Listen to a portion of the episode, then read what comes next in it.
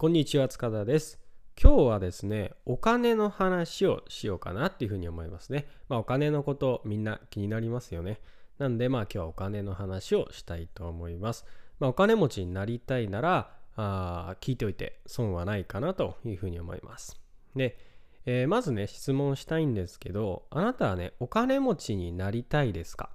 どうですかね？または今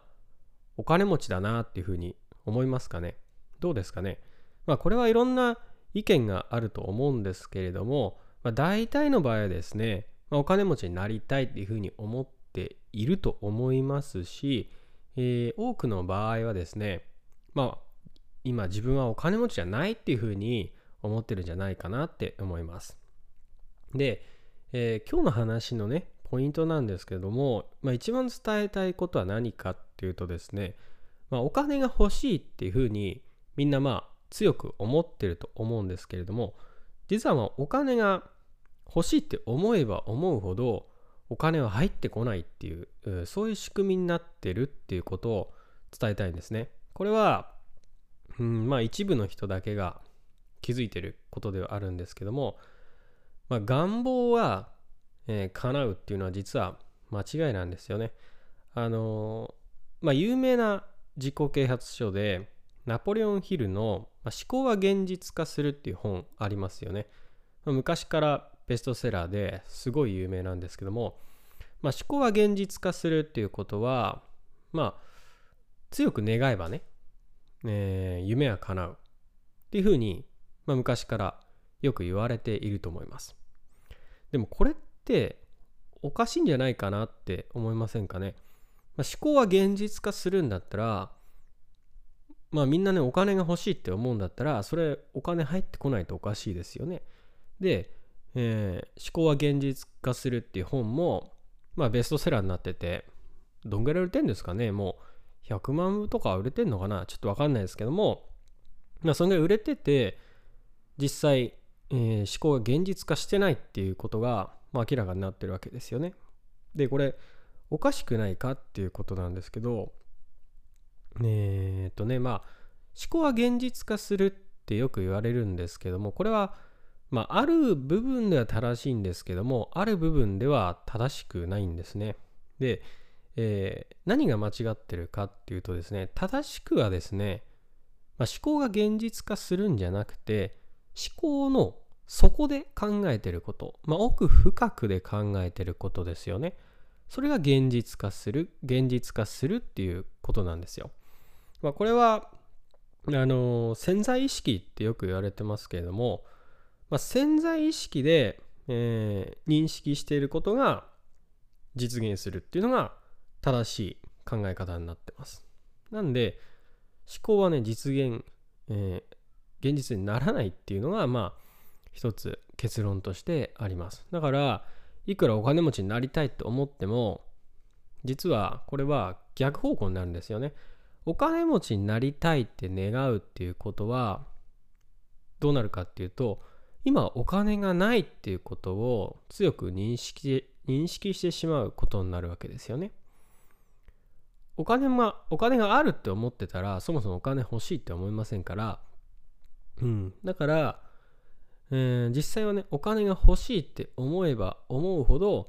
お金がないっていう現実を強く認識し認識してしまうことになるわけですよね。だから、思考は現実化しないんですね。うん。この辺をですね、まあみんな、まあ、勘違いしてるっていうか知らないんで、えーまあ、強くね、願えばお金が入ってくる。うん、強く願って一生懸命努力すればお金が入ってくるっていうふうに思ってます。でもね、実際はね、全然逆なんですよね。お金はね、あの、ほっといても入ってくるって思ってる人のところに入ってくるんですよね。まあ、これはさっき言ったように、えー潜在意識の話で、えー思考の底で思ってることが現実化するからですね。うん。だからお金が欲しいって思えば思うほどお金は入ってこないっていうことです。はい。ここをね、まず押さえてほしいと思いますね。で、えーじゃあね、お金持ちになるにはどうすればいいのかっていうことなんですけども、えーこの今した話をですね逆に考えればですねまあ自分がもうお金持ちであるっていうふうにまず認識するっていうことがすごい大事なんですね。あの例えばなんですけどもじゃあ誰かに私はお金持ちですっていうふうに言ってみてほしいんですね。うん。まあそういうふうに、えー、多分言ったことがないと思うんですけど言ってみるとすごい抵抗、まあ心の抵抗みたいのがあるんじゃないのかなと思いますね。うん。こういうふうに、まあ持ってるもの、それが潜在意識に刷り込まれているんで、お金持ちですって言えないっていうことは、まあお金持ちではないっていう認識を強くすりつけることになってしまうんですね。うん。だからどうすればいいかっていうと、まず何をするかっていうと、まあ、言葉を変えるっていうのが一番の近道ですね。まあ、言葉は自分の信念体系を形作るものになるからですね。だから普段使う言葉を変えていけば自分の潜在意識っていうのは徐々に書き換わっていってお金持ちになるマインドっていう風になっていきます。うん。だからまずは言葉を変えてほしいっていうふうに思いますね。で、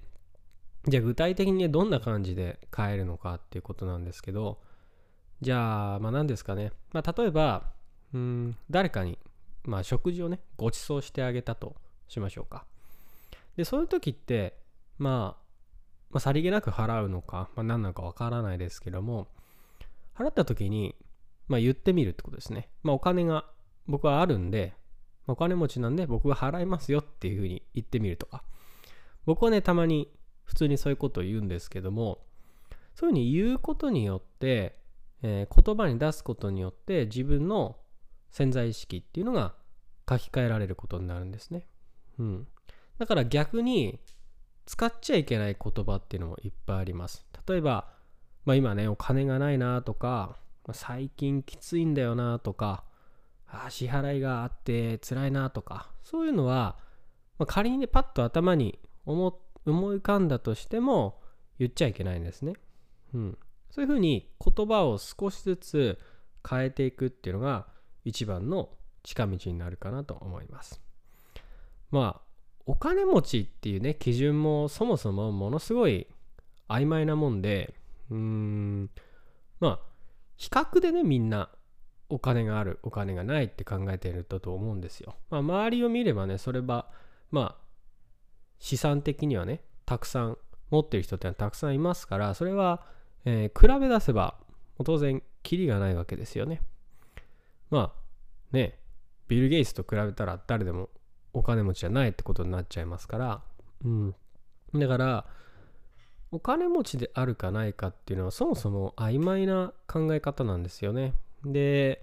考え方によっては日本人であるっていうことだけでもうすごいお金持ちなわけじゃないですか。まあねその所得水準最低のレベル例えば200万円とか150万円とか年収150万円とかだとしてもじゃあこれが世界に出たらどれだけ裕福かっていうことですよね。うん。他の諸国と比べて全然高い水準にあるわけじゃないですか。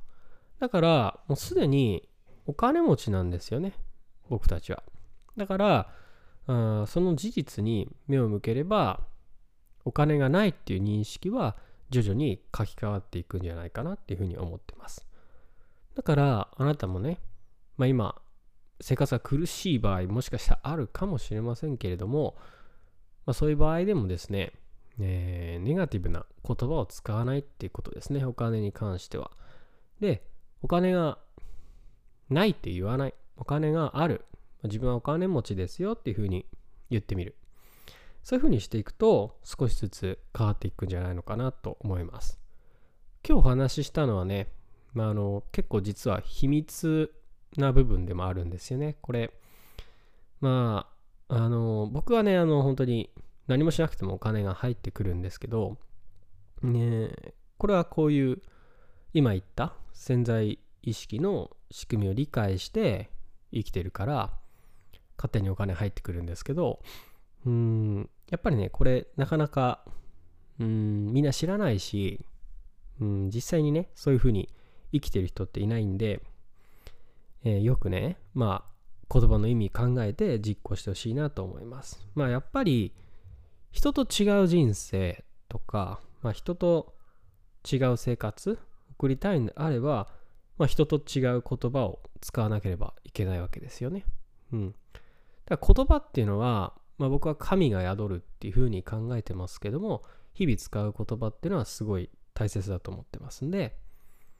まあ、自分が発する言葉それはよく考えてあの使っていってもらえればいいかなっていうふうに思います。はい。ということで今日はねお金の話をしてみました。えー、楽しんでいただけたでしょうか。またね、あの、いろんな話したいことありますんで、いろんなテーマで話していきたいというふうに思います。では、今日もありがとうございました。